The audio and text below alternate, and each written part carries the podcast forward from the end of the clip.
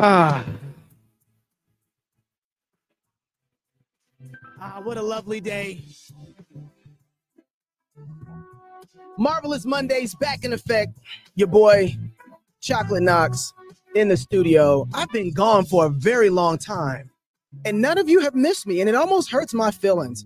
You know, it almost is like you kind of got a glimpse of what happens when you die. You just get forgotten. Nobody remembers you anymore. And this is like more reason to make sure everything that you do in life, only what you do for Christ is going to last because it didn't take long two weeks and y'all forgot about me so quickly. And I'm not mad at you. I I I forget about me sometimes too. I was out in Arizona doing some treatments with my son for his con- his concussions, and I was out there for like two weeks. And that's all it took. I started doing this thing every day, and just in two weeks, I was forgotten that quickly. So let me give you a reminder of what Marvelous Mondays are all about. Marvelous Mondays is about the undoing of the wicked. you know, the way that God's world is designed to run, bad guys think that they're the ones who are actually getting the upper hand. They feel like they have to be deceitful in order to be, get ahead. And they intend on trampling over. Oh, David Reese is here. Well, hello, Mr. Reese. I was just hanging out with that guy um, they think that the way to get ahead is to stump out the light. You got to push people aside.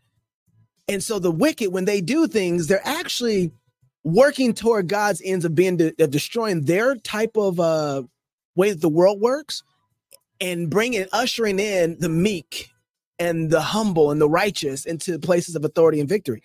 And so as the wicked becomes more consistent with themselves, they fall apart and it's been that way ever since the promise of the gospel.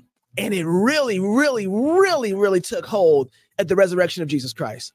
And so every day, particularly on Mondays, because people really don't like Mondays, it's like the worst day of the week for most people, but it should be one of the best days of the week because we just got done hearing about the triumphant victory of Christ yesterday. And so it's the first day that we get to go into the week talking about, wow, another wonderful day that the wicked loses again and takes another L. Ah, uh, uh, uh, marvelous day, y'all.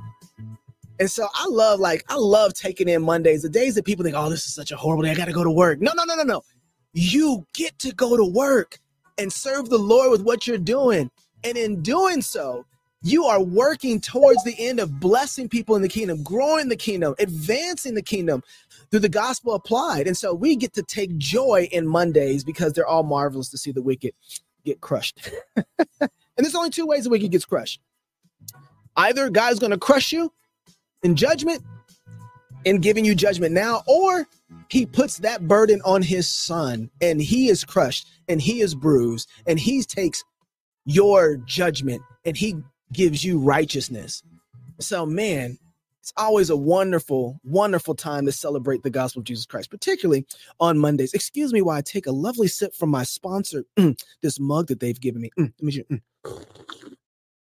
Oh, oh, this is good. Oh, I don't know if I've told you or not about New Heart Treasures. Dot com. Yeah, see, this is my sponsor. They give me really cool mugs. Now, I talk a lot about our coffee. But let me tell you something. When this coffee is in this mug, the fill of the mug is different. The taste of the coffee. I don't know if there's something magical Hannah is doing over newhearttreasures.com, but she has these lovely design mugs. I love I think it's such a unique shape. It feels great in my hand. I love holding it, but I also love drinking from it, and I feel better every time I do. There's something else. Since David Reese is on the line here, um, I want to talk about what he talks about. And he talks about having Bible verses hung up in your house. You should have the word of God put in your house on the walls around so your eyelids could see them, keeping the word of God freshly in front of you. You're kind of commanded to do that. Do you know that newhearttreasures.com, Hannah over there actually has? I went looking for Bible verses on that was artistically done and not just like spray painted and it looked ugly, but something that was artistically done to beautify our, the home. And it's hard to find let me say like this it's hard to find good bible verses in context um, and just good content put beautifully on some sort of tapestry to hang up it's so hard. And so you can go to new heart treasures she has some smaller items and here's the thing about hannah. If you go over there she will make things for you. You can contact her on that little uh uh reach out, contact us, little info thing. And you can say, Hannah, I would like something this size, this wide, with this Bible verse on it. I want to look beautiful. I'm sure she will work with you to develop that. And not only that, if you can't buy anything, but you just want to support her, you can actually get prayer from her. She and her family will pray for you. Just going over to the note section or into the uh, comment section about us, contact us fill that out and get somebody to pray for you. So that's just a lovely thing that Hannah does. So go support Hannah and newhearttreasures.com. I really appreciate them. And so, excuse me, I got to take another sip from this mug. Um, you could slurp like this too if you had this mug. It's so good. So today, couple things. Knox Unleash has not been going the last two weeks, and I haven't forgotten about it. I just haven't been able to do it. But I wanted to give you guys a little bit of an update about what's going to happen with Knox Unleashed. I'm not going to be doing it every day. I know God has been good, so I have projects to finish. And so what I'm going to do is I'm going to maintain Knox Unleash for at least two days a week, Mondays and Fridays. I really, really love the two guys that I talk to consistently, even off air. One of them is Jason Farley, who I have with me right now. We're going to talk to him about a class that he's doing on um, the uh, uh, the university, the Pub University. We're going to talk about that in just a second. But also um, Bishop David Reese, who's actually on uh, on Spaces right now. I've loved the conversation I've been having with these two gentlemen. And even though my schedule has become too busy to be able to do this daily, I'm going to do a lot more production, post production editing for the app, get more content out for you guys. And then I'm going to be continuing the conversation basically on civic covenanting, kind of the whole Christian nationalism dialogue that's been happening. There's a lot of layers, a lot of layers that people are not talking about as it relates to the idea of civic covenanting. And it's been lovely working through these offices, working through um, the covenant family structure and how it bleeds into the civil structure and how right worship, right disciple, right um, doctrine, and then right discipline has an order that works its way right into the civil. And it's just the conversation I think we should be having around Christian nationalism. And so I'm going to maintain those two conversations. It's kind of going to be more like Knox Unplug and then Knox Unleash on Fridays. And then every now and then I might feel the spirit and want to do something on Wednesdays. Who knows? But I'm not completely going away, just going to adjust the schedule so I can get more content out on the app and just really focusing on just those two those two gentlemen. I think they have a lot to bring to the table. Uh, one of my friends who's with me now to talk about what he's doing. Now, he doesn't know I'm going to do this. Jason, are you there? There you go. You here with me? I'm here. Okay, now I didn't tell you I was going to do this, but on Mondays, what you have to do is you got to talk about at least one of the things where the wicked are planning for something for evil, the guy ends up using it for good and flips it on them. That's what Marvelous Mondays are all about. What is it that you would point to this particular day and say, oh, yeah, they didn't see this one coming, but this is how God is using this to flip it on the enemy and they get in play. Kind of like, you know, uh, uh, Marvelous Mondays will almost be like the resurrection. Like they they didn't see that one coming, but God used it. Just a story that I've seen recently. A story or, uh, or some, issue or something that's currently yeah. happening where it's like, oh yeah, this is going to work out for good, even if it's not completely worked out. This is going to work yeah. out for good, and they don't. People don't know it yet. Here, here's something that uh, I, I that still makes me smile every Sunday. So, do you remember back when the governor of Washington said because of COVID, uh, you can't sing anymore in church? Yeah. It was a while ago. Yeah. Well, at the time, my pastor stood up and said, The governor of Washington, our governor has told us we're not allowed to sing uh, because of COVID, but Jesus didn't give us permission to uh, not sing.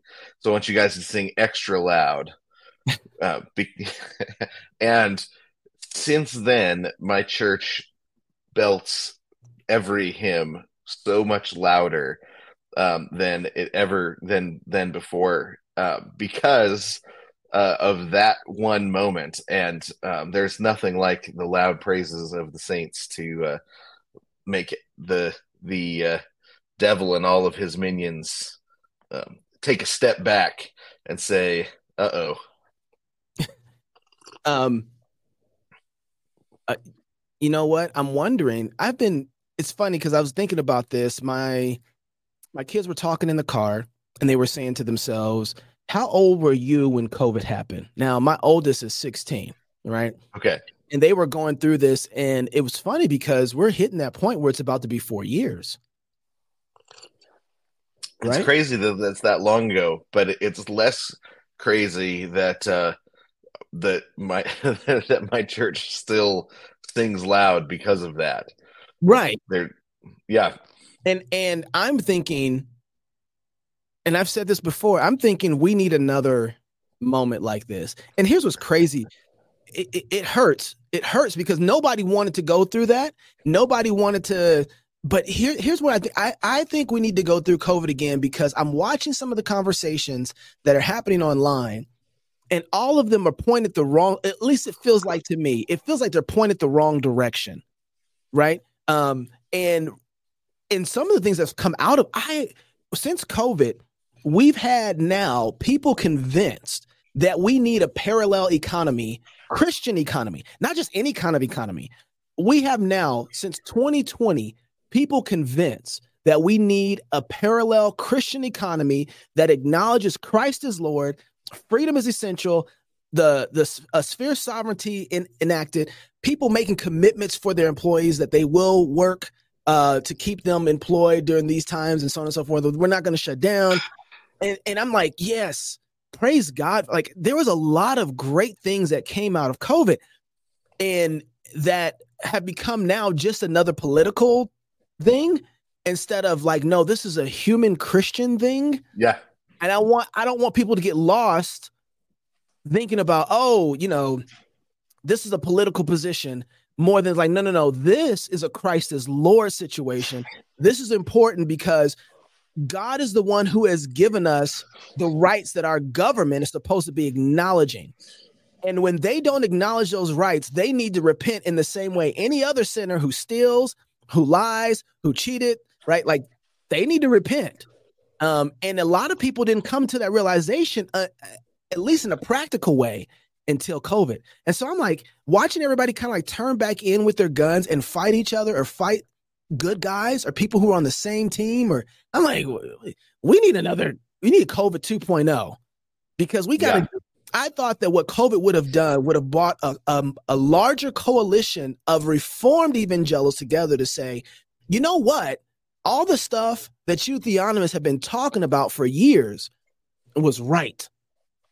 Right. All the stuff you guys been yeah. talking about for years was right. And we missed it. And you know what? Let's team up together, create a more uh, perfect coalition of evangelicals, right? Um, it's funny we were able to get a statement out on social justice and the gospel and the social justice movement never shut us down right like just think about that for a second. We were able to get a statement out on you know all sorts of different things around theological issues and none of them have had the effect on us economically uh, like the federal government and theologically. I mean the federal government has involved itself into our forms of worship and telling us that we can't enjoy the lord's table and sing to the lord. They've they've they've ripped apart the church and we haven't even been able to put together a statement to as a church to say, yeah, you know, we're not yeah. gonna do ever again. Right? Like let's just all of us reform folks get together.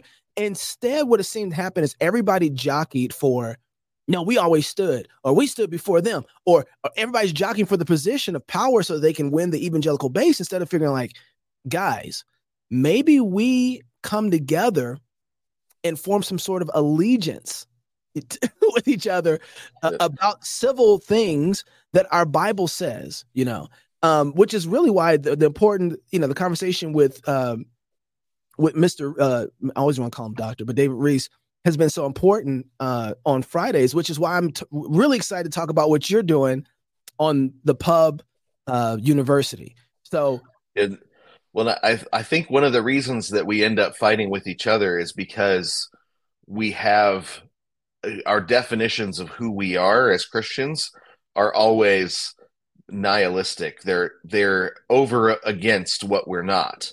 We're not them. We're not them. We're not them. And because of that, we end up with a negative definition, and we don't know how. And without a positive definition that says we are the people who follow Jesus, who gather on Sundays, who rest once a week, who come to the Lord's Supper, who baptize, who uh, share the gospel. We're the people that are gathered to Jesus not, um, as our primary definition, rather than our the people who are gathered away from them or them or them.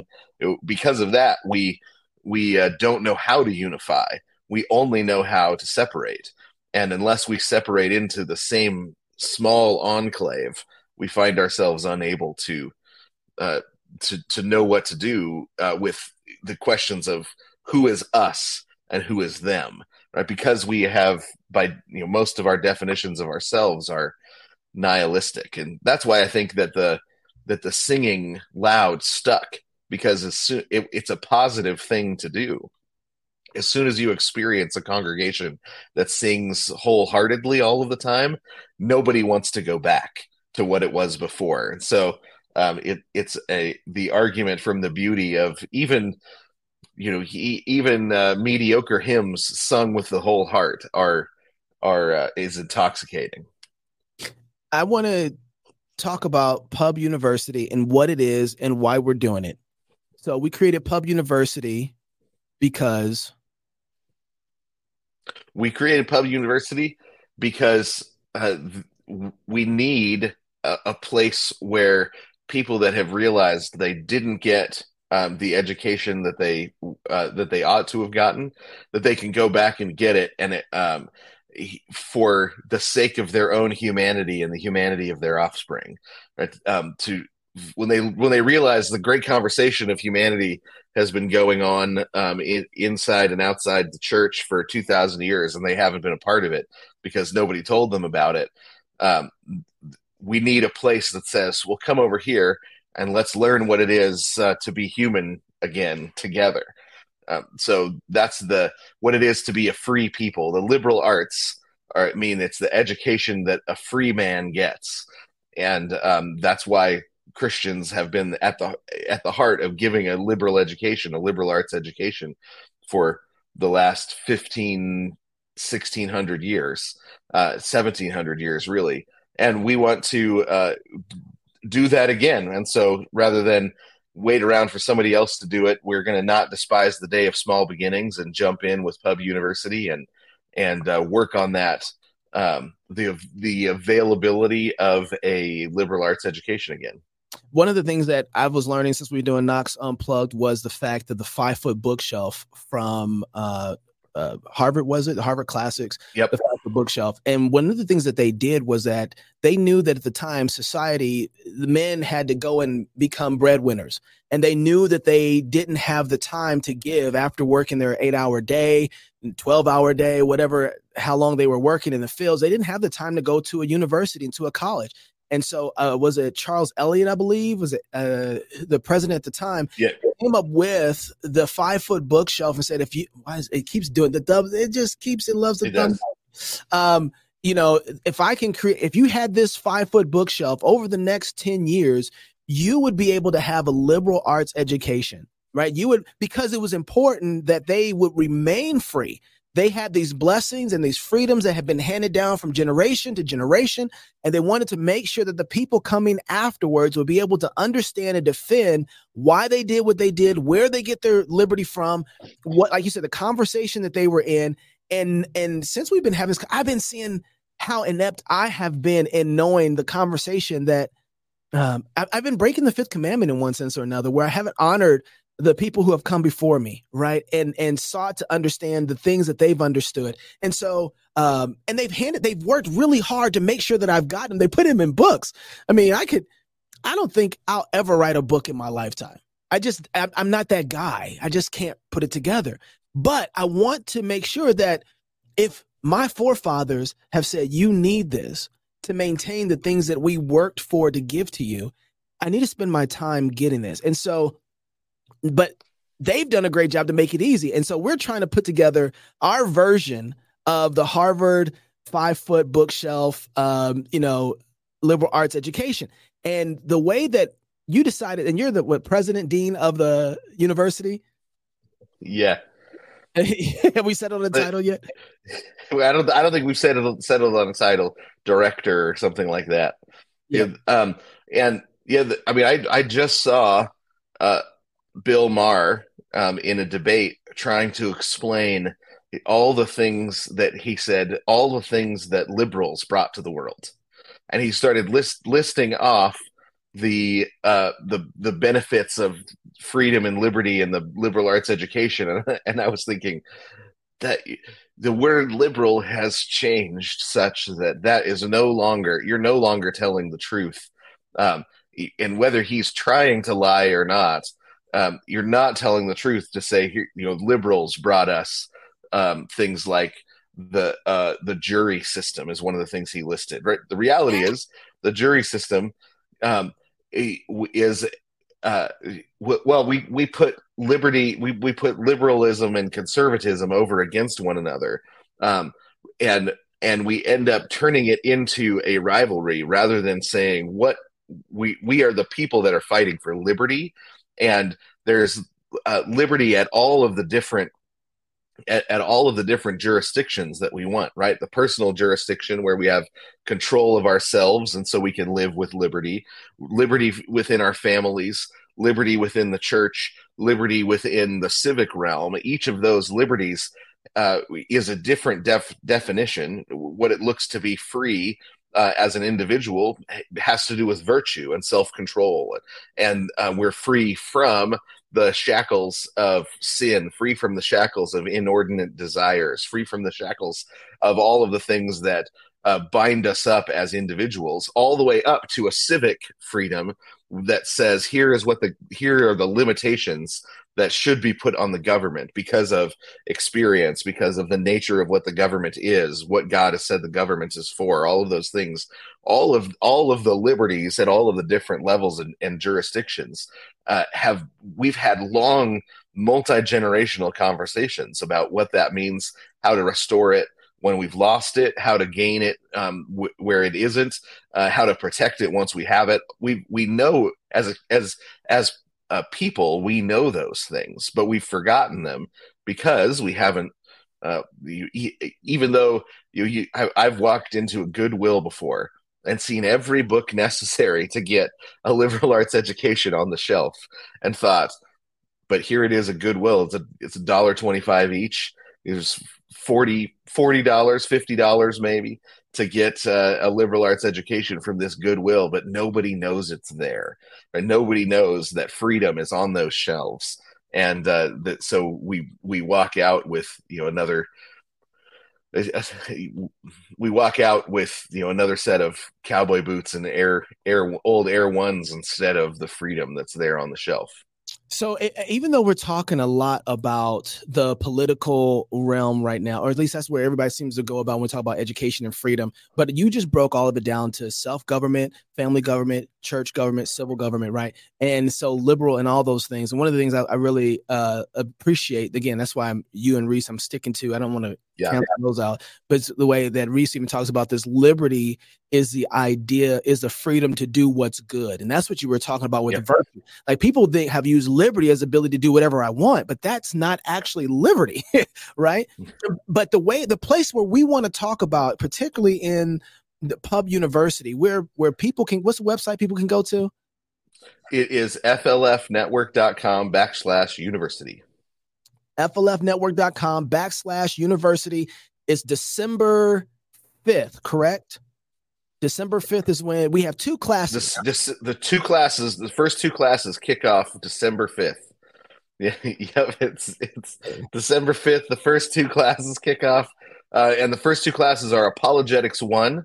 Uh, um, it's the the basics uh, of what it is to um, the, the, the basics of a, an outward and inward defense of the faith. Um, the five, the eight apologetic, I call them the apologetic habits of thought. Um, some I've I've heard them also called the uh, the the uh, the foundations of a worldview. All different things. It's an apolo- it's apologetic course that says what is it that we are defending when we say we're defending the gospel. What does a defense look like? and so that that one kicks off uh, on Monday, and then on and it's in it's the next eight Mondays, and then uh, the other one is the mission of God for the family. Okay, that's the one and I was like that. I, that's the one I really was talking about, and I got the timing mixed up. So December fifth is the apologetics course. Is, is apologetics? So then December sixth, it um, Tuesday nights is going to be the mission of God for the family.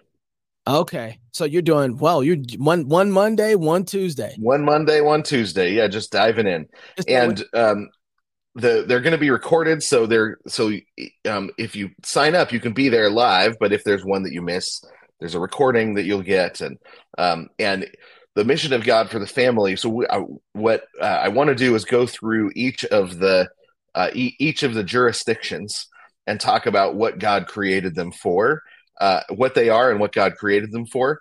And so the fir- the first one we're doing is the the mission of God for the family. What is the family? And when God established the family in the Garden of Eden, what did He establish the family to to accomplish? Um, so rather than always being on the defensive with our family, we can get our families on the offensive, get them out accomplishing the mission that God has for families. Okay, so I have a rule. If you're going to talk on this show, you have to have proved that you have shared it somehow. So right now we are live on Facebook, Cross Politics Facebook. We are live on YouTube. We are live on X, both my personal X and Cross Politics X, and we are in Spaces. And so if somebody shares the show, they get to talk. If you don't share the show, you just keep listening. Don't try and access the conversation. But L has shared the show so she gets to ask a question or make a comment. L, you have the floor in 15 seconds. I wanted to know if the university courses are good for non Americans. They're good for all humans. They are going to be in English um, because that's the only language that I speak hyper fluently. My Spanish is really um, not very good, and my Latin is even worse. so they're going to be in English, um, but you can uh, sign up from anywhere that you'll be able to get a, uh, even from let's say Canada. If you are, for example, from Canada, you will be able to sign up for it. is and all the so all the information um, that, and let me just clarify this, um, Jason. So you said uh, apologetics is going to be covered and then mission of God for the family. So those are two separate topics, and both of those are covered over the course of how many classes? Eight eight weeks is what we're doing. So there's eight classes for each one, and um, and that's the the goal. So we'll, you know, we've got some other classes uh, coming up. You know, uh, storytelling for st- using storytelling to gain wisdom, or using stories to gain wisdom, um, and we'll do that with uh, fairy tales first, and then um, and then uh, you get we have uh, we have a number of other teachers beginning to line up. Um, and it's all, but it's all the theme of all of the classes is going to be around uh, what does it mean to live well in the world that God made, right? So, what does the good life look like? Um, and how does knowing what it is to be human uh, and what kind of creature God made us, what what He made us for, um, how does that work its way out into all different areas of life? That's good. Um, so, Jason, what is what would it give? Give me an example.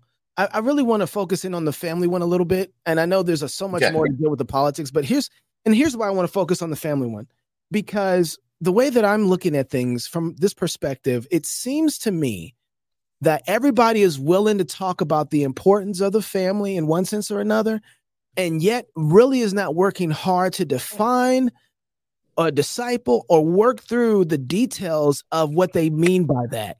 It's almost like a throwaway political line to say, we got to get strong families. Because it's like looking at a vehicle and saying, man, without tires, this car don't ride. Right, right, well, right. Yeah, you're right. But where do you get tires? How do you install the tires? How do you take off the old tires? That that you know, how do you put these things on? Um, what are tires made of?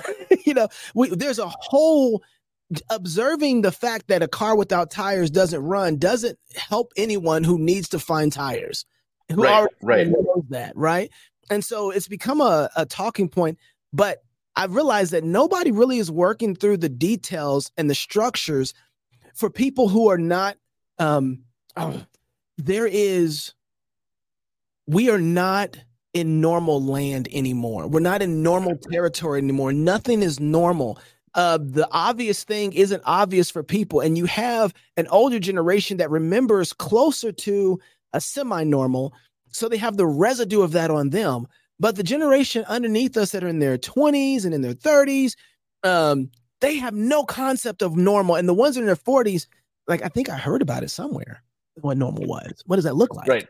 I vaguely remember my grandparent, my grandparents raising my parents with some sense of normality. But yes. that was maybe the last I heard of it or heard about it. Yeah. So, um, so the the overarching uh, metaphor system that God gives for understanding the family, he gives right in the beginning in the Garden of Eden. Right, he establishes uh, he he establishes the Garden of Eden, and then um, he gives in in the gar so the the he establishes the land of Eden, and then on in one area on the eastern end of the land of Eden, he puts a garden, and then outside the the land of Eden, you've got the wilds. You've got the the uh, the the wild areas, and from the beginning, that was how the world was arranged. That you had a land in that land was a garden, and outside that land was the wilds. And those three spheres, uh, the Garden of Eden, the land of Eden, and the wilds, uh, really end up defining what it is that God uh, gives to each uh, each uh, family to take care of. So they're supposed to establish a home where that that is like a garden, and the the the home as a garden metaphor is literally from beginning to end in the Bible, right? The the garden, uh, the home as a garden, the marriage as a garden, all of those, uh, the uh, children being raised in the in uh, in the vicinity of the garden marriage. You know, those that metaphor is used all throughout, uh, all throughout the Bible, and then the land is the place where there are resources that the that are gathered and brought home to the garden and then the land is transformed by the family over time into a garden more of a garden space even so you've got the home that's a garden and the land that's becoming a garden through uh, resource gathering and resource rearrangement through dominion um, is the the bible word where the dominion is where is the transformation of an area into what it's intended to be. And so the transformation of the land through the gathering of the resources and the rearrangement of the resources is the gardening of the land so that the the home that is a garden pushes it, its way out into the land. And then the children are raised with the the uh, goal of going out into the wilds and transforming the wilds into a land in that land planting a garden and then uh, transforming their their garden home into a place that then pushes out into the land. And then they raise children that push out into a new section of the wilds.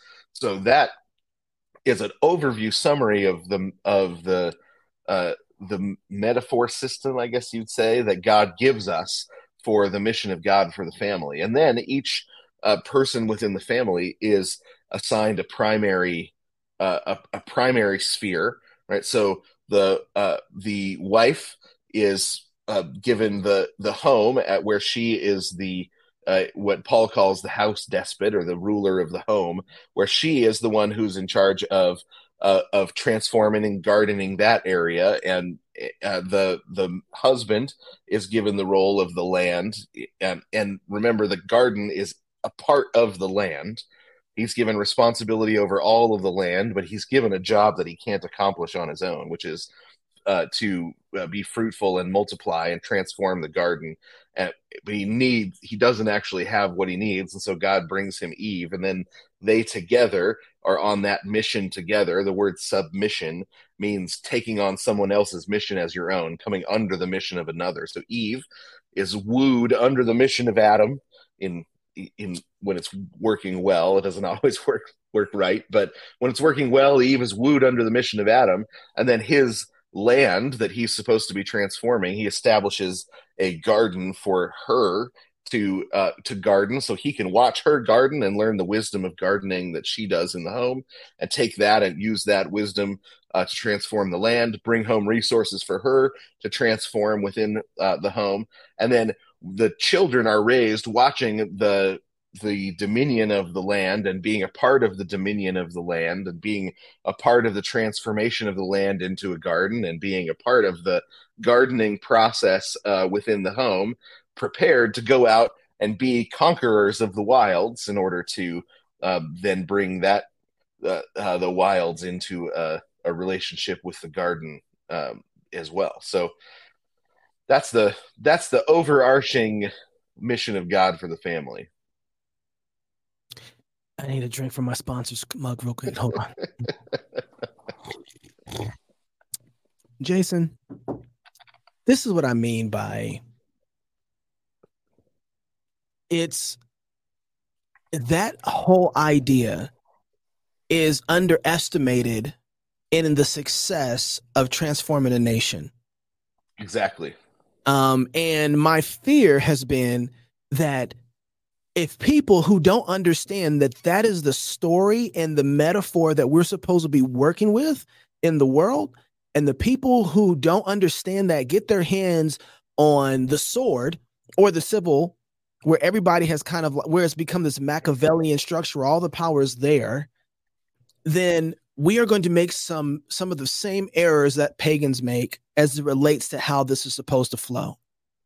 And so this is not a small thing to grasp because when everybody's like, well, where's the power at? Well, it's not all in one place.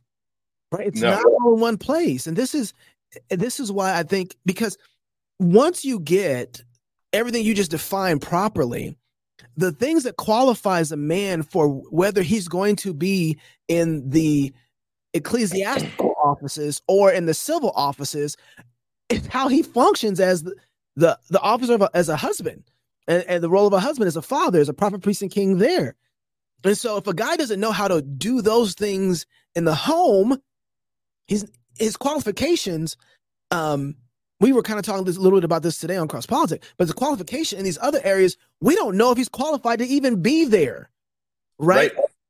And so like this is i've gone and this is one of the things I've really appreciated about being in Moscow is that I've gone over so many times. Um, you know what I want to do for the Lord, what I want to do this, I want to do that, I want to do this, I want to build this. And there's nothing wrong with that. But then when I started looking, it's like, do I have the family foundation that I need in order to be able to build something great for the Lord? And a lot of times, and when you have such a broken family, you really have to ask that question because you, you, I mean, me and my wife, was it me and my wife, or maybe you and I were talking about this, but um, I think we were talking about this on Knox Unplugged, which if you're gonna have wisdom as a king, you're gonna need to learn how to deal with your children and exercise wisdom and justice in those situations. And if you haven't learned to split a baby with your own kids, right? Like she stole my doll. It's my doll. It's the you're like, okay, here we go. It seems trifle like these are trifle things, but you got to learn how to split the baby doll. Right.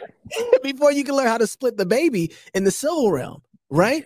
And we won't take the structures of that God gives us, the challenges God gives us in, in, in the challenge of raising and discipling a family. We don't take those as, as real work and real glory and real wisdom develop. We don't take those as those things because in our society, you don't have to have any of that in order to be able to win an election.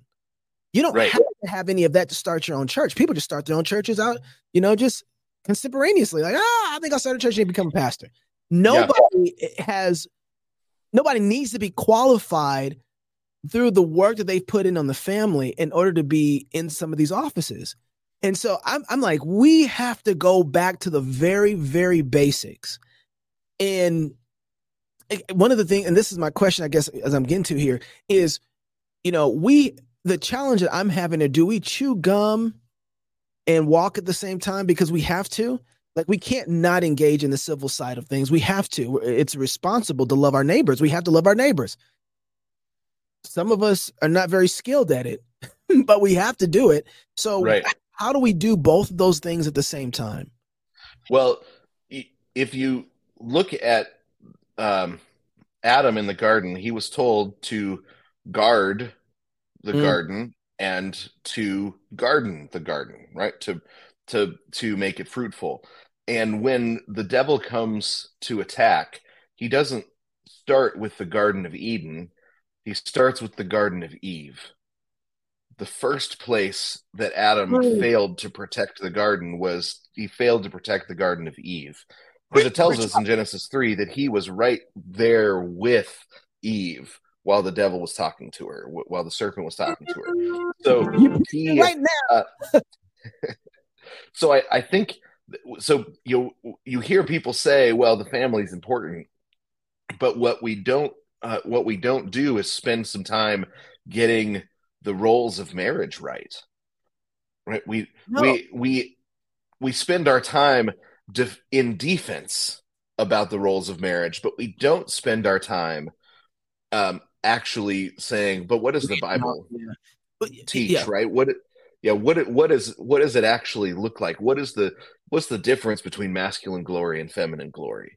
What's the difference? And um he- what does it mean that uh that the that uh men um you know that that men are to be glory givers and women are to be glory receivers. Or they're they are glory vessels you know all, all of these things that that god um talks about in the in how, what does that look like for a marriage to actually be functioning properly? Um we can't get there because uh we are defensive and we're embarrassed and we don't really know what the bible teaches. Um and so we end up defending traditional roles um, or something like that rather than saying no i'm confident that i know exactly what the bible teaches.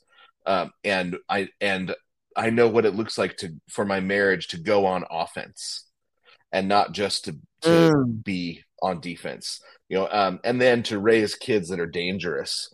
Uh, if if we don't know if we don't know uh, what they're for we don't know how to raise them to be dangerous to the devil and his kingdom right we we should we want to raise little devil stompers because that's what uh, romans 16 says we are um, but we don't know how to harden the heels of our children to prepare them for dragon skulls Oh, okay. Oh, okay. I want you to go through kind of some of the talking points that you're going to work through in the class because you're actually laying out the case that you say most people aren't laying out. But before you do that, you just really got me. You know, we on Knox Unplugged, which by the way, everybody needs to listen to, especially this last one. The last few really have been really, really, really, really, really good because we've been talking about the priestly duties of man. And I don't I don't know a lot of places um where we you can have this conversation about the priestly duties of Adam and what he, how what they look like um post resurrection right um and that's one of the things I was telling you earlier you and, and and David have been phenomenal in working through those things I'm like where's where's the work at on this stuff? And it's just not I don't find a lot of it out there. It's it's a forgotten reality of the duties of man the prophet priest and king duties of man. And and so you people don't have the conversation about it but when you were talking about today on Knox Unplugged, we were talking about the oblation of of of of of man, and that is the lifting up, the priestly duties of man, as it relates to other people. Right. So it's one thing to have a priestly duty towards eggs or you know materials, like you were talking about dominion. Dominion is a priestly duty, right? It's it's taking the materials and um taking the materials and making something out of them uh that wasn't that didn't exist before, and then lifting it up to the Lord and say, Lord, look what I've done. I'm I'm acting like you, Lord, right? Um right I'm creating, right? Um and so that's the duty that man has, but when you comes to people, how does he oblate people? And in in and particularly in marriage, how does a husband generate the kind of glory that he should that he can give to his wife?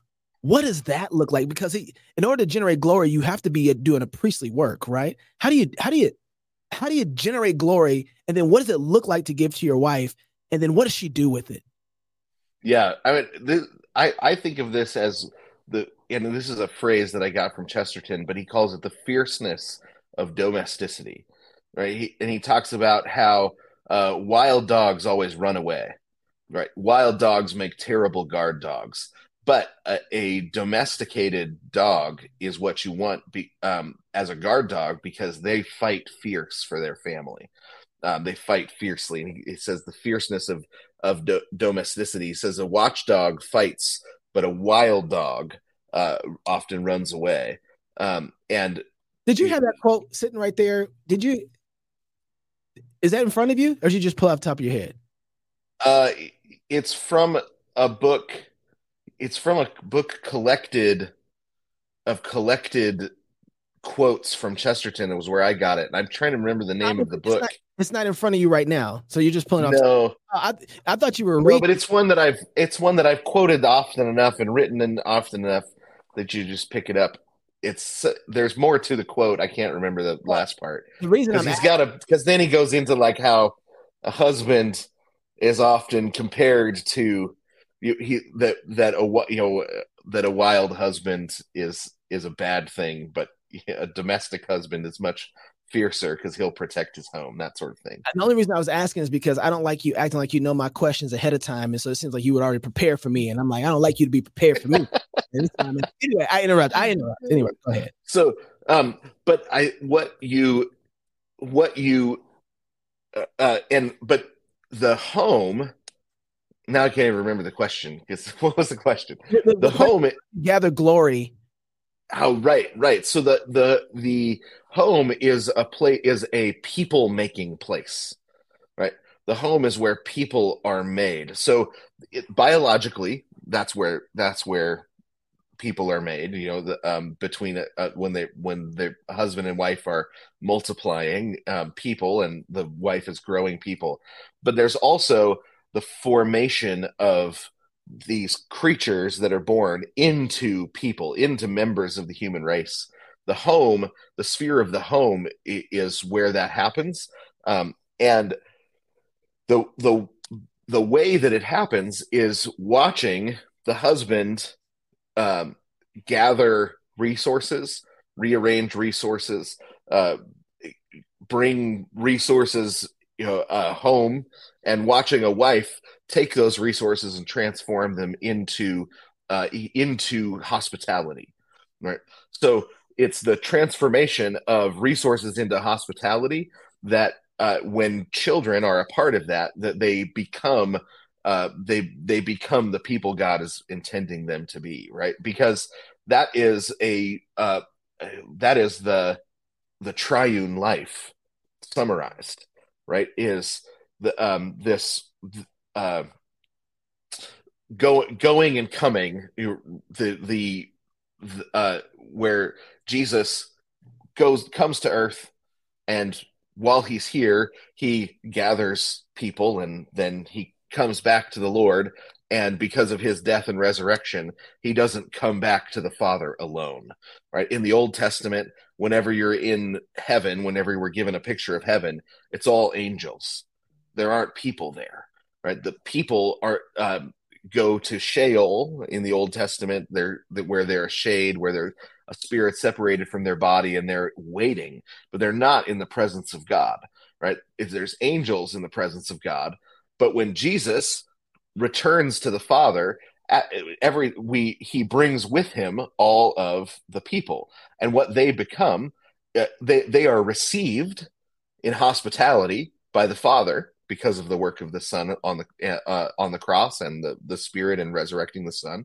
They're received in hospitality of the Father, and then they become a choir, right? They become mm-hmm. a glory choir.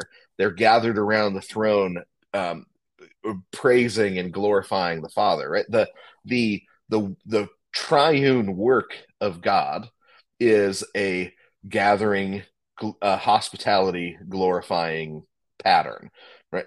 Well, that's the same pattern that God sets up between the the home and the garden. Mm. Um, so we that this is this is part of the. Uh, I love what David Bahnsen says um, about you know I, I, don't go I don't go to work just to just to bring home the bacon. Yeah, um, you know, bacon. Th- that's not yeah that's not all it is, but that is an important part of it. right. right. and that's not an inglorious part of it right that's not yeah. that's not a part that lacks glory it does lack glory if your attitude the um, sours the bacon on the way home but if if you bring home the bacon and your wife you know um, makes it into a quiche and then you can have all the neighbors over and your kids get to be a part of that whole process they're there they're you know they're helping with the whole thing that there is a triune um, there is a, a, a, triune reflection in the family um, that is intended to transform young young human creatures into adult human creatures that transforms them into people right? Um, and that's a, a, a that that is the the eternal nature of the triune god working its way out in history. And every family has the opportunity to be that reflection right? So uh, to uh, cs lewis calls this transposition where you've got the the triune life of god in eternity is like a symphony right? It's a symphony that's worked out out there that's being played out there well, if you take a symphony and you transpose it onto the piano, you can play the same melody just in a, on a simpler and single instrument. Well, the family is the piano working out the triune, eternal triune life of God. And that, um, because of the immensity of the eternal glory, it's not something that we can do in a snapshot. It's something that we have to do through generations because it takes that much to be able to truly reflect the glory of the triune life within a family. So that uh, that I think is the the the fierce domesticity um, that Chesterton talks about, right? That you are reflecting the triune life of God as a family over multiple generations and, and that's the equivalent of a piano playing a you know a pianist playing an entire symphony on one piano. And then we uh, and then the spirit takes that and you transforms it into you know an offering before the lord as well. So that's my summary of the glory of family life.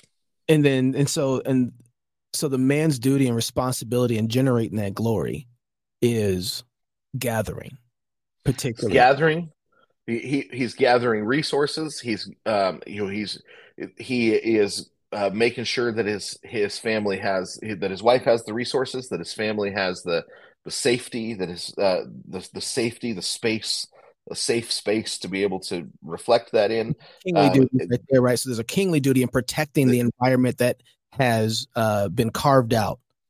Right. And then um the prophetic duty of uh, of trying to help them understand and explain and making sure that they make it to church right because the past because a, a, father is not a pastor right? right. a pastor has a different jurisdiction a different role a different relationship um, to the family than than a father has which is good news you you wouldn't want the father and the pastor to all be wrapped up into the same office. And that's that way you would, not want your king and your father and your that's all right. Well, yeah. Pretty, yeah, you know, I don't know if it's a good idea. it yeah, you, good idea, right?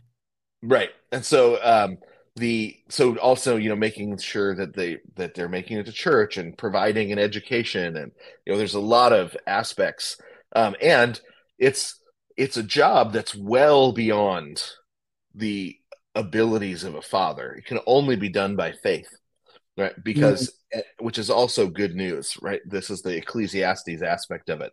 God loves to give us jobs that we can't accomplish, right? So that we can de- depend upon Him in the midst of it and see, uh, you know, our plunking on the piano transformed with with an angelic choir coming in and uh, and the the work of the spirit coming in and transforming it into something far beyond what we could do sorry, not to trivialize trivialize this at all, but I'm going to.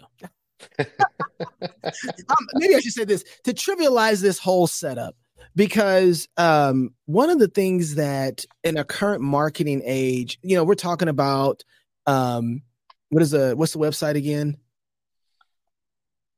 FLFnetwork.com backslash university. Okay, so we're talking about the um, the university classes that you have going on. One's on apologetics, one's on family.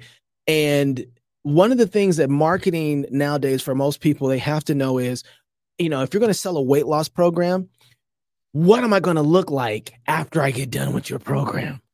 What is your program going to do for me in six weeks? This is an eight week program. So, you know, by, by and, and this seems so trivial, but I think it's valid in one sense because nobody really has a whole lot of time to waste, especially eight weeks. And you can give an hour and a half or so every day, every Monday, every Tuesday, depending on which class they decide to take. Um, what kind of people? Because that's what we're after. If a liberal yeah. arts education develops a certain type of person, and their liberal arts, it's free person, right? The the art of being free, right? Free man's education.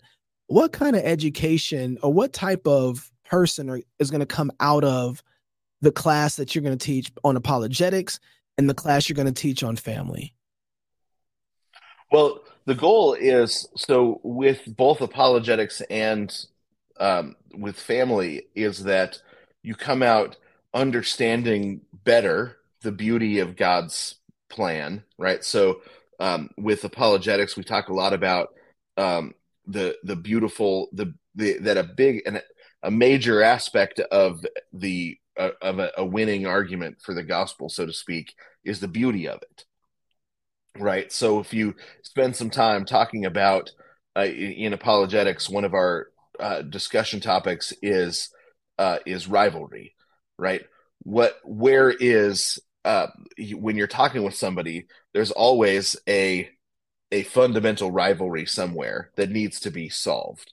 Mm. Um, there's a there's a chaos um, and the the thing holding the chaos back, right? That there's and the um, most of the uh, most of the versions of the solution to that problem have to do with a, a god or some sort of human um, system supplying enough power to hold the chaos back, right? Mm. Whereas um, in the in the scriptures, uh, Jesus dives into the chaos of death swallows it all up into himself, pins it to the cross, takes it to the grave, and leaves it there, chains it up.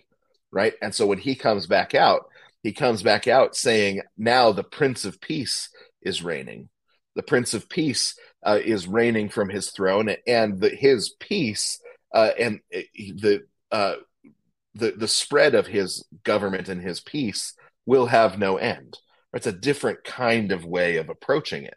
Well, the goal is that you can then uh, have the confidence um, in sharing the gospel to know I've actually got the most beautiful of all mm. things here.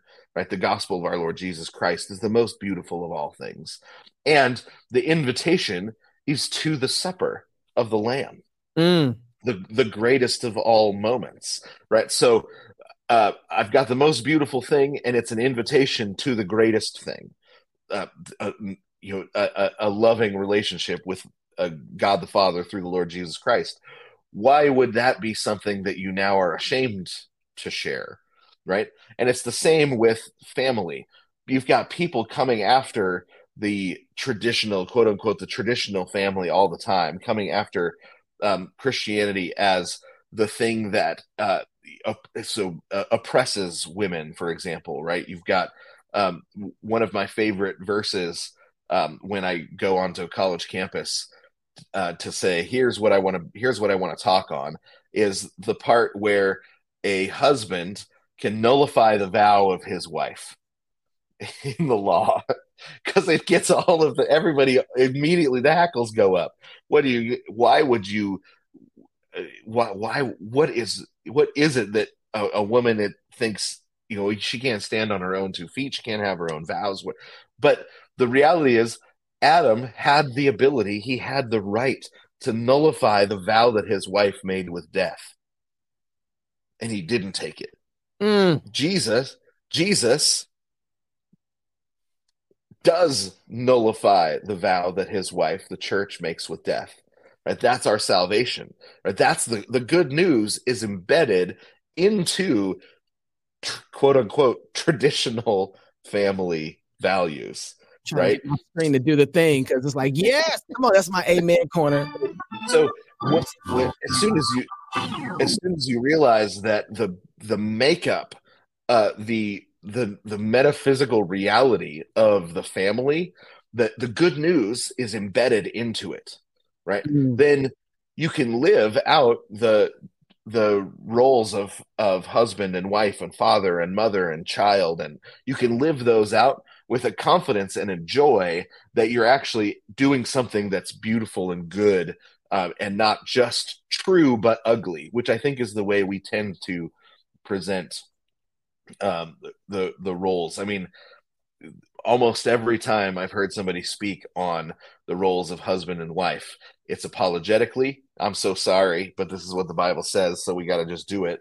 Or they say hey it's it's really a debate about who has it worse. Do husbands have it worse or do wives have it wives have it worse? And usually mm. the preacher is a guy so he always falls on the side that husbands have it worse. And that just i just hate that so much but that's that's fighting against the two right that's an animosity yeah it is. It's setting up a fundamental rivalry, and it's basically we just don't realize that we've fallen into the critical theory, and the one who's the most oppressed gets the power. But that's a whole nother thing, and we don't want to be communists. Uh, right? Instead, what we need is to see the beauty, the glory, and the goodness of the way God set up the family, and embrace it, enjoy it, and actually. Uh, be able to lean into it full wholeheartedly and not uh, half-heartedly. All right, and this both of these classes are available right now. How much room do you have left in? So you don't have a whole lot of room left inside of. Yeah, we're getting close to full on the family one, um, and but the apologetics one is about half full, so there's still some good room there. I, I, listen. I get people all the time who are, hey, can we? It's it's. I don't even think they're in, intending to. They're just looking for marriage counseling. They end up going for marriage counseling, or it just breaks out into a conversation on marriage counseling.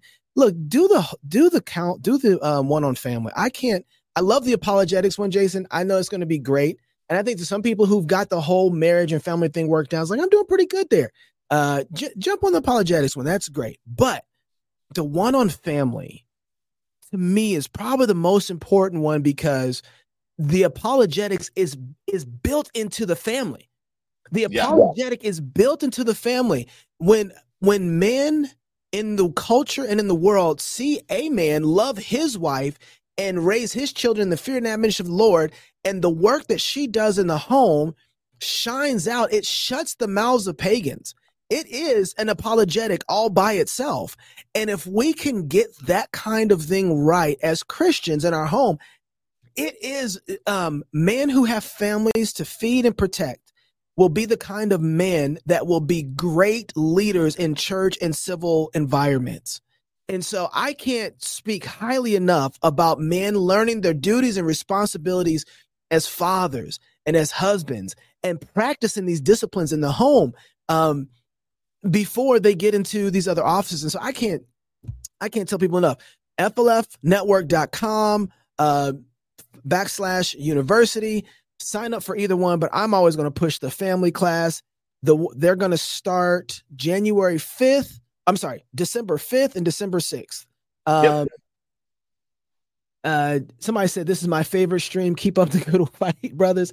Hey, thank you, Liquid uh, Cry. And then also, uh, I so appreciate y'all's conversations. You know what? Thank you very much. We haven't had some in a long time. Knox Unplugged is available right now. You should go listen to that when We did that recording today, talking about the priesthood of men and how we interact with other priests and lift them up, oblate them before the Lord. Uh, Offering of Uncles, a book that we've been working through on that. Um, and just so everybody knows, I will not be doing Knox Unleashed this week and at least into the new year. I have projects that I want to finish for everybody on the pub app. I want to get you guys content out. And so for that purpose, I'm going to dedicate all the rest of my time for this month to getting that out. But I will be doing, I will be doing the, and continuing both Knox Unplugged on Mondays with Jason Farley mm-hmm. and then the good Bishop David Reese. We're going to be working through civic covenanting. I think to me, so Knox Unplugged is where I, I learn things. Knox Unleashed is kind of where I organize things with the two. So that's kind of how I've been working through it. But don't forget, so we'll do that. David Reese is going to be this Friday talking about the officers of the church. Don't miss out on that. there's gonna be great content. I'm gonna save it all up. And one more thing, one more thing before I head out of here. You guys, what you do on social media really does matter. If you like something, you have no idea the capital that you shared. When you hit the share button or the repost button, that stuff is like money in the bank. It's like coins, you know, it's like making it rain on social media. So if you can hit the like button, it doesn't cost you anything. That must it's just so hard to move the thumb to the like. Oh, oh it's so hard. I know I get it. Just go ahead and do it.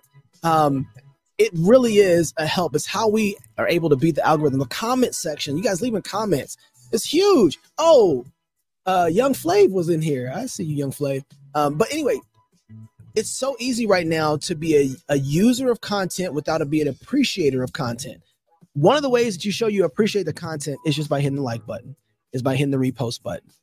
And you then can generate a culture that pushes content like transgenderism and Dylan Mulvaney's of the world into a very small corner where nobody watches their content.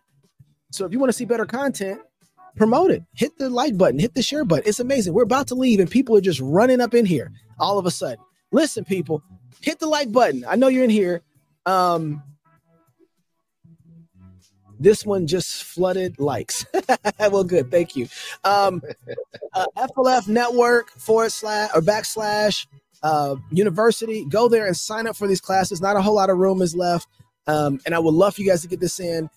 And, and then we got a bunch more stuff coming for Pub University. Um, I can't even begin to tell you guys all the things we have going on uh, poetry, literature. Um, Jason, are, we're gonna do what? Uh, have we been able to talk to your wife and do one on Jane Austen yet? Like that would be. Yep. I just bought yeah, all seven of her books. yep, she's she's preparing it and prepping it, and she'll be yes. ready to go soon. Yeah, so we got all kinds of things, and if there's any other things that you guys want some classes on, you can hit Jason up about that and see if he can't find a, a good teacher for you. So Jason is dean of the class, uh, the dean of the university. We're just gonna name it and claim it. Yeah, you guys name it claim it. Yep, sign up for it. And don't forget my wonderful, lovely sponsors, newhearttreasures.com, where I get all my lovely mugs from. What cigars are we smoking? Um, you know, I um I just got into these bottom Betties. Are you familiar with these? I'm a little ashamed. I've been smoking backwoods cigars from the uh okay, no, from the, you know the gas station this week. okay, you know what? That's uh you, you need to stop that right now. That's I know, I know. So you guys, you guys can send me send me um cigars. Yeah. Yeah. Jane yes. Jo- Joyce S says a Jane Austen class. Yes, my you better believe it. My it's it's coming. His wife's a specialist in this. So um I like uh I used to really love Drew Estates Larutans, or called Naturals. And now they've switched them up. I think they've changed them out and replaced them with Bottom Betties. Really nice, uh, kind of like uh, so. I consider those like the Black and Milds for adults, a grown man's black and mild, you know. Uh, so, but it's an adult one. So that's I like those kind of cigars. Now that everybody's starting to come on here, I'm like, should I leave or should we continue going? Ah, it's so crazy. All right, last words. Last words um, I, I, I did get so, uh, when I was at the uh, FLF conference, a friend, uh, a new friend that I met there, brought me uh, some new pipe tobacco that I have been enjoying a lot.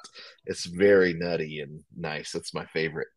So, but uh, uh, in terms of the class, I hope you guys will sign up and and um, show up. I think it's going to be uh, a lot of fun. And these things the places where I've taught them before um, the having a positive vision for what God is calling you to do and not having to live in reaction uh, yeah. only, um, yes. it, it it's a life changer. You know, it, it really is. So um, I'm I'm hoping to be able to bring that uh, into more homes. Yeah, you know, one of the things that I'm excited about with these classes is I get a chance to talk to you constantly and probably annoy you to no end, and to be able to have you know you teach a class and people to be able to enjoy the privilege that i have to be able to talk to you and they get to talk to you themselves it's a it's a it'll be a blessing um, for a lot of people. And i think you, you said it best being able to have a um not to be reactive but to actually have an offense nobody knows what that's like Yep. And what's crazy is like we sit on our offense and we don't even know we have one. Like the, the the scriptures literally tell us that our kids are like arrows in the hands of a mighty warrior. And we're like, I wonder what that means. Yeah. You know, I wish we had something we could do, right? Like, but the whole the whole beautiful promise of the gospel was coming through a woman. It was coming through childbirth, you know, like and protecting the seed. Like this is, uh, and we have it right here Yeah. in front. of us. and we've we've been a team that punts on first down, and we can't figure out why we keep losing. Uh, oh, the Tactics Conference in January. I see you, Paula. Paula D. Appreciate you. Thank you for listening and, and putting a com- comment in there. You know, it's, it's got all these people streaming, and f- few people have liked it.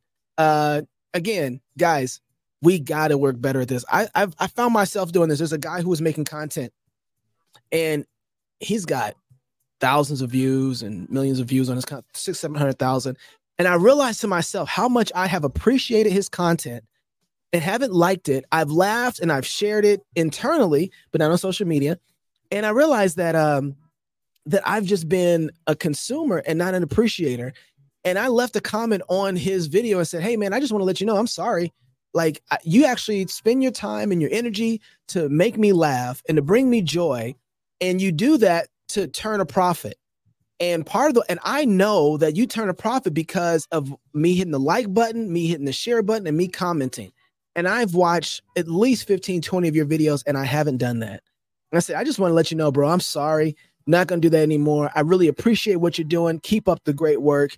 Um, and I hope everybody starts commenting, liking your videos. Because I was convicted by, I mean, because that's how people are making it. People literally are going around. This is a beautiful thing. I should have said this for Tech Tuesday. Why am I playing this music? People are going around on social media and for free cutting other people's lawns. Literally going around cutting other people's lawns for free and recording themselves doing it and then making more money off of cutting lawns than they make uh, making more money off cutting lawns for free and posting social media than they make cutting lawns in real life all because people like to see something go from this is dominion work this priestly duty right mm-hmm. go from a horrible uh, environment to an edged up now, have you seen these videos before Oh, I love these videos. Oh, this I would amazing. love them. And then not to hit when, and that's what triggered it for me. Not to hit the like button or the share button means that I don't get to see them bless other people. Right. That's when it hit it for me. It was Right. like, I love to see them bless other people. And sometimes they get old folks and they sometimes they're in the hood, sometimes they're all over the place. And they says, Hey, when's the last time somebody's cut this yard for you? Can I come in and cut it? And they're like, What, for free? Because I ain't got no money. It's like, no, no, we'll do it for free as long as you let us record and do it. And they let them do it. And the yard is beautified and um the community looks better and everybody's happy. Like this house was abandoned and and, and all that I have to do in order to get these guys to continue doing what they're doing is just hit a like button. Right. All I have to do is hit a share button. All I have to do is just post it on my own social media. And I have become uh, an an a, an obese social media hog that has consumed everything for my own enjoyment and not been thankful to the people who are doing the work. And it hit me right then and there. It's like we have to do better about liking content that is a blessing liking content that is moving the ball down the field, that is glorifying God. When you see something that is giving glory to God, like that stuff, share that stuff. Not all of it's going to be perfect. And and if you want more of it to exist, then you better start liking stuff, even the stuff that you don't completely a hundred thousand percent agree with. Find the good things that are godly, that are God honoring, and share it and like it and engage with it.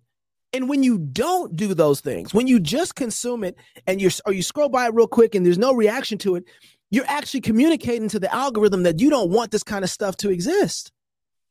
Right? You don't want this kind of content to be spreaded around. So the next time that it shows up in your timeline, they're going to push it down further and further because they want you on their social media platforms. Well, disciple the platform to give you the kind of content and give everybody else the kind of content that is God honoring, that is building other one another up in love and in uh, in in good works, right? With words, like find those kind of things that are good, like them, share with them, engage with them. And when you do that, it's amazing how something so simple like that, just hitting the like button, can actually has a transformative effect on social media platforms. And we don't even think about things in that context at all. We just think, okay, yeah, I didn't like this, I didn't like that, I didn't like this. Or we find things to hate intentionally, and we need to stop doing that. All right. Just like, yeah, that's enough. All right. That's it for this Marvelous Monday. Every Monday, every day, you start to notice that God is undoing the work of the wicked, even though they're striving to try and uh, get at God. He just sits up in heaven and laughs. and so we can take joy in that. All right, you guys, I'll see you Friday with David Reese. Um, FLFnetwork.com backslash university. Sign up for one of these two classes with Mr. Farley. I think both of them will be a blessing to you. Don't miss out and hurry up because they're almost gone. Jason, thank you so much for joining me, brother. Appreciate you. Thanks for having me. See you, man. All right.